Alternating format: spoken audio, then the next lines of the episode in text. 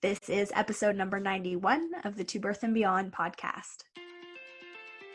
We're so excited to have you with us on this episode of To Birth and Beyond. I'm Jessie Mundell, mom, kinesiologist, and fitness coach to pregnant and current moms. And I'm Anita Lambert, mom, pelvic health, and orthopedic physiotherapist with a focus on women's health. On the show, we provide information and education on fitness, the pelvic floor, fertility, pregnancy, birth, postpartum, and women's health. We offer a brave space to have candid and vulnerable conversations on the struggles and joys of motherhood, including all aspects of our physical, mental, and emotional health. While you're listening in, please remember that the information on the show is not meant to diagnose or treat any medical conditions. Please speak with your medical provider for all things related to your healthcare. We're so excited to have you. Let's dive into today's show. Hey everyone, welcome back to another episode of To Birth and Beyond. It's Jessie Mundell and Anita Lambert. Today we are talking about exercising intuitively, which is a conversation that I have with my clients all of the time because a lot of us are from a background of over exercising and using exercise as a tool to control our bodies, which is something that you might relate to. So, on today's show, we're going to talk about how to make exercise less of a thing that preoccupies your brain, your body, and your physical and mental energy.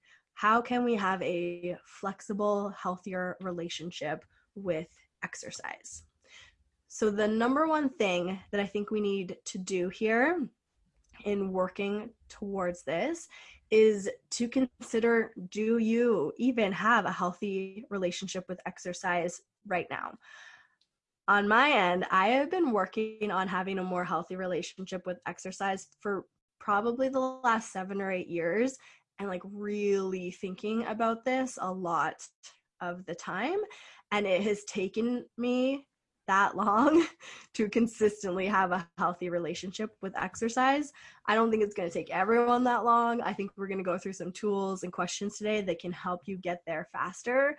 But for me, it has taken a lot of work because I did not have a healthy relationship with exercise for decades, decades. Like, really, since I was very young, the thoughts of exercise being a tool for keeping my body small or for losing weight, for fat loss, that was the thing that drove me to exercise, to move my body.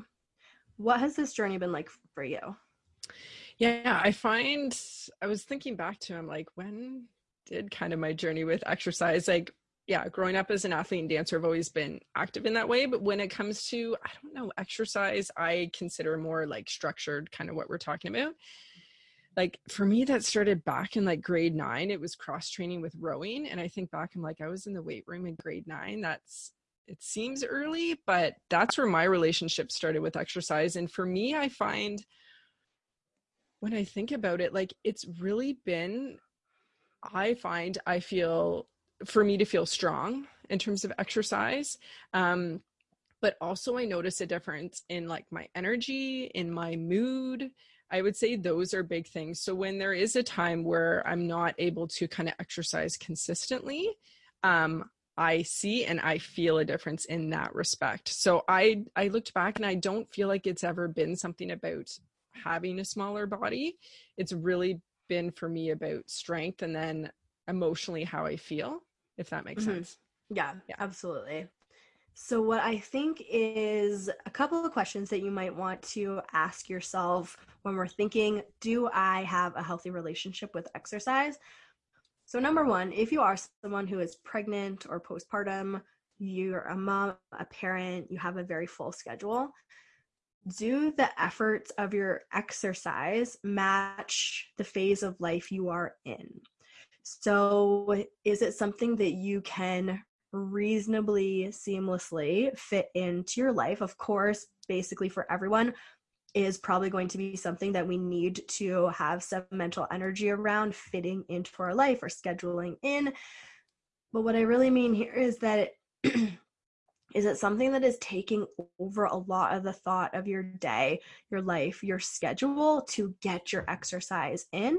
Or is it something that you feel like is pretty easy to get your one, two, three workouts in per week, if that again is what you deem as having a healthy relationship with exercise. So it's not necessarily something that you constantly have on your mind about the next time you're going to be able to get that workout in. The other question here is Are you able to take time off exercising without much thought or guilt about it? And this is something that for me, pregnancy, postpartum, and two C section recoveries has taught me a lot about because like there were chunks of time and there have been weeks and months of time over the last five years of pregnancies and postpartums that i have had to take extended periods of time off exercise. And if i was to be doing that gosh even six seven years ago i would have had such an immensely difficult time mentally and emotionally doing that. And i really think that these breaks off exercise have they've given me a lot of tools about how to cope and how to self soothe without immediately turning to moving my body to do those things. Because that has been the thing that I've always turned to in order to cope and to soothe myself since I was really a little kid. And I think that that can be incredibly positive and healthy. But if that's the only thing, that's the only tool we have access to, I think we need to find some more because what if exercise does get taken from you in some capacity for an extended period of time? How do we get by without it? Are you okay getting by without it? And then the other thing to consider are you incredibly rigid around your exercise schedule? Or are you able to go with the flow a little bit more. If you have to miss your workout on Wednesday, does that create a ton of stress or anxiety for you? Or do you know and trust you'll be able to move in some other capacity, maybe over the next couple of days after that? So, are you having a healthy relationship with exercise? Does it feel good for you? It's not overwhelming, stressful, or anxiety producing to think about your exercise schedule for the week. So the next question, and this is something that we were just talking about, Anita, when you were saying exercise really feels like an emotional support for you, which I love. Examine the reasons why you even want to be exercising. So for me, for so long, as I was saying, it was a tool that I used to keep my body small. I thought a lot about the amount of calories I was burning in a workout or the amount of steps that I was getting in for the day. And that's something that we can talk about too. The idea of 10,000 steps and the preoccupation of getting those 10,000 steps in. We need to consider if that is actually healthy for us too. But consider the reasons why you want to be exercising. So, Anita, for you, mm-hmm. you feel strong, you feel fit, you mm-hmm. feel like it boosts your mood. Anything mm-hmm. else? Um, you know what? I also feel like it's also time for me, even though it's not always by myself uh, that we've talked about, um, which is getting more and more challenging uh, to have the two kiddos around for it. But yeah, I feel like it's also something that I do for myself. Um, and that it's something that existed before I had kids that it was something for myself. So i kind of i look at it that way as well. Um i know every we talk about self-care. Self-care is thrown around a lot that it's like it is for me kind of a form of self-care because it's for me and not really not really for anyone else. Um mm-hmm. it's great that my kids see me exercise. I think there's benefits to that but that's not why i exercise or why i exercise with them there right? You're not trying to just be a good role model. That's why you're lifting your weights today. Mm-hmm. Yeah. yeah. Um, also, yes, it's getting so much more tr- tricky now that our second babies are getting bigger. So Theo, by the time this comes out, he'll be like 16 months and he is wildly like just like big sis climbs everything all of the time. So it is just oh, it's tricky. I can really only mentally handle three exercises at a time right now. And then I'm like, we got to get out of here. so that is getting tricky again. Toddlers in the gym space. Uh, yeah, it's tough. So for me, the reasons why I want to be exercising, as you said, it absolutely is a form of caring for myself. It is nourishment for myself. It is similar to you. My kids are around when I work out. That is just the only way. That is the way that I like to fit my exercise in because it feels like an activity in our day. I'm like, let's go down to the gym space. And they're like, yeah, they're so excited for it. And I'm like, good, I don't have to talk to you or like play pretend for the next 15 or 20 minutes. So that's really nice for me. And then also for me, it is a way to keep aches and pains at bay. That is probably my number one driver of why I want to move consistently. And that's like a couple to three times a week for short periods of time because I just don't feel so achy in my body. My back pain really never ramps up. Neck pain from being on the computer, it really just kind of clears that stuff out for me. I just feel like I can move more easily in my body. And then absolutely as you said it helps me to feel more capable in my body which i think in turn helps me feel more capable in my life. There's something about lifting relatively heavy things or pushing yourself to some degree of intensity that i think again i see this with my clients all of the time specifically with women identifying people too it just feels like this sense of power within you. So i love that. Nothing to do with burning calories or changing my body or wanting to be able to deadlift a certain number or do a certain number of pull-ups. Nothing inherently wrong with that stuff. But for me it just is not i can't put my focus there. I just i don't have the energy to put my focus into that stuff right now and haven't for again the last five ish years and i don't i don't see a time where that's gonna come back maybe because we're so in this time of little kids and exercising around them. Um yeah but for me exercise like fully is to feel better in my own body physically mentally emotionally. The next question that i want you to think of examine your anti-fat bias and what we specifically mean here is what do you believe about body fat? What do you believe about fat bodies? What do you believe about fat people? Is this something that comes up with your patients? Yeah, I would say it does. And I would say definitely postpartum, especially the early postpartum. And I know we've talked about um, that in past episodes, but just our bodies are different and they may stay that way forever. And so all this kind of conversation around it too, and it kind of goes back to also you did a fantastic episode around diastasis and body image. Because I think that comes up often too that some people would prefer to be told they have a diastasis and that is why their stomach looks the way it does. Um, so that i find does come up uh, as well but then also it comes up in pregnancy because there is a lot around like as a pregnant person you should gain between this and this weight um, and if you don't then it, well there's just so many things around that. If if you're outside of that weight which i gained outside of that weight with both my pregnancies. So it's one of those things where i just feel like it there's always times in life where this is coming up. So even though people don't think it comes up in physiotherapy i would definitely say that that dialogue is happening. Yeah good.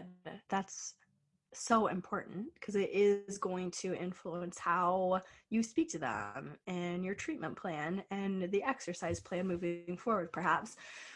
With my clients a lot of things that comes up for them postpartum living, existing in a bigger body with generally more body fat, squishier, like less muscle definition, all of these things are going to happen for basically every postpartum person. Is that they feel like people will look at them, judge them, and think that they don't exercise, that they don't take care of themselves, that they're not active and for a lot of people who do self identify as an athletic person or an athlete, that can be really, really difficult for them that people don't think they're an athlete by looking at their body. And just always a timely reminder that we can't look at someone's body and know what they do for exercise or if they exercise at all. It's just not a thing that we can tell. Just like looking at someone, we can't tell their gender, which I was just having a conversation with my four year old about this today because she put her headband on her brother's head and said, You look like a girl with that on. And we're having a conversation about how we can't tell if someone's a girl or a boy by looking at them. We can't tell if someone exercises by looking at their body. So just notice the judgments that you might have that are coming up for your own self, but then other people's bodies too, who might be in larger bodies. What do you think about them based on the amount of body fat that they have? So, this is our own internal work that we need to be doing if we want to get to exercise being in a healthier place for us, especially if we are someone who tends to have a bit more of an obsession around exercise. Because you've got to clear out all of these old stories that you might be telling yourself about why exercise is even valuable or important to you. What is the perception of your body if you're someone who looks athletic or fit? And then the next layer added on from this is to examine your relationship with diet culture which is something we've been talking about through this whole episode, but it bears mentioning again because is your exercise centered around the pursuit of thinness? And again, this is what it was for me for so, so long. And I don't think that that is necessarily or can ever be having a healthy relationship with movement and exercise if we are constantly using it to chase a thinner body or if we are using it to not gain weight, or we're using it to stay small or to not get fatter, if you are constantly tied to that, I don't know if movement will ever be fully joyful for you. And I can only see that now being on the other side of it because I was in that space for so long pursuing thinness that exercise kind of always felt like a chore, something that I had to do. I had to hit the certain number of workouts or the certain number of calories or the certain amount of minutes on the clock. And it was never fully joyful, which we'll get to more in a second, too. Okay, circling back to the idea of what I was saying about counting your steps, we know that these step counters are very, very popular. I would actually encourage you to question your relationship with tracking. This is, again, I think this is a hard one too for people. We use these trackers as almost a tool to control us. Do you see this with your patients ever? Uh, I do. I um definitely yeah the the the step counters, but also I feel like with the popular like um uh, Apple Watch, like all of these new technologies um, that track everything. And I think there can be some positives to it, and depending what people are tracking for or what they're tracking. Um, but I, I've seen a big boost in that because of all this technology that actually exists now um, that's out there. So I, I yeah. do see it like all this data about how much you have or haven't moved and we mm-hmm. always value the moving more mm-hmm. so if we didn't hit our 10,000 steps for the day how do we feel about mm-hmm. ourselves mm-hmm. i see lots of posts about this about people it's like 8 p.m they needed to fit in a thousand more steps so they got out of bed to like walk around their bedroom to get more steps in and uh, do we need to do that I I don't know. It's just we're so wrapped up in this culture and capitalism of productivity, like needing to do more, needing to be more productive, having to do all the things to feel worthy and valuable. And I think that we can get caught up in this with exercise too. Tracking the number of steps, tracking the number of days you've worked out that week, or how many days it's been since you haven't worked out your reps, your sets. This is something that I push my clients on too. If I have programmed four sets of 10 for you, change it. Like, I don't really care if you actually do that many. If you got to six reps and two sets and you felt like, cool, that was good, then stop there. Like, the the guideline is there but it never has to be adhered to if it doesn't feel good or joyful for you any longer. So examine this relationship with tracking, with sticking to the plan. I know that this is something trainers like we bill ourselves on. We're going to give you the plan. You just have to stick to the plan. But actually, maybe it's more beneficial for you if you don't stick to the plan, if you go against the grain from that plan. And on that note, the next point I want to make here start to bust your all or nothingness when it comes to exercise. And I think that this is something for both you and I, Anita, that is something that comes at you full force when you're working out with your kids around. Because they will dictate how it goes a lot of the time, not you. Yeah, I would agree. And yeah, we're so with Theo, um, for you, I know you said steel, like they were very similar. Um, I've learned with Jack, who's now just over 10 months, him and Pippa are very different um, in terms of activity level. Um, he's so curious and super active. So it is challenging uh, to exercise with him around. And I will say, like, over time as they get older and as they figure out how to fit it in, like, I am looking forward to going back to a gym um, to have that time by myself to exercise. so if you're listening to this and thinking that maybe that's the stage you're in um, of going somewhere, we're not saying you can't do that or that that's not a great thing because I am looking forward to that. Um, it's just not uh, reality right now. Um, but yeah, I would definitely say um, more for me, it was postpartum versus in pregnancy, or at least the first pregnancy. Um, and that was just because of how I felt that I was able to continue um, a certain activity level, and that felt good to me. Um, so, but some people are going to feel this even in pregnancy, that it's going to hit them that what they're used to is going to be different. Yeah. Um, so yeah, so I find definitely postpartum, the all or nothingness doesn't really work. Like doing something, um, I find is helpful. Mm-hmm. Yeah, for sure. So for me, I used to always feel like the workout had to be at least 45 minutes for it to be good or to be worth it, for it to count. And now, if I can do one exercise, then cool, that's good. It has really taken so much to get to that point, though, of questioning this mindset of all or nothing, having to fit in a full workout or it's not even worth it. I would never have done a full workout probably in the last five years. So that is something that can't work for me. And being pushed into that so hard has been helpful, even though it has been hard to wrap my brain around this and this is something that with my clients struggle with a lot too is just doing something, even though it might not feel worth it, really redefining what a good workout is for you in this phase.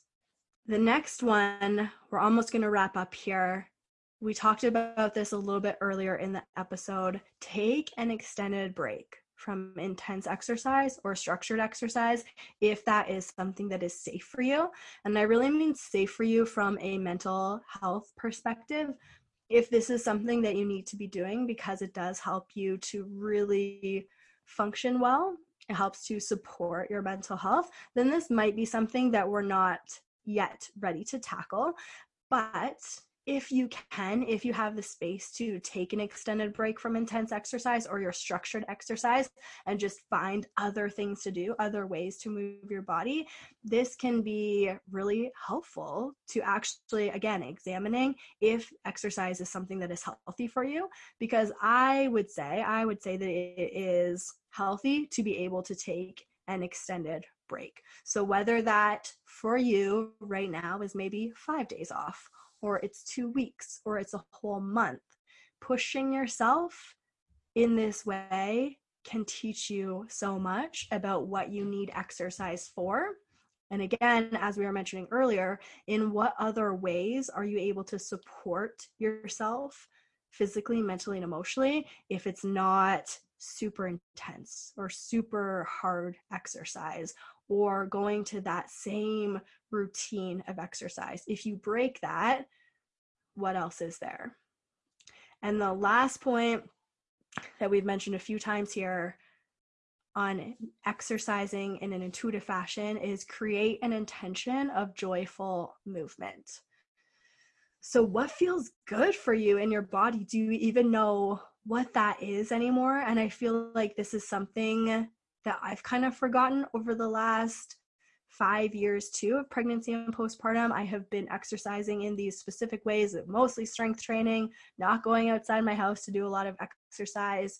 And what else feels good for my body? Is it just strength training? Or maybe it is taking an adult dance class at some time. It is going back to gymnastics.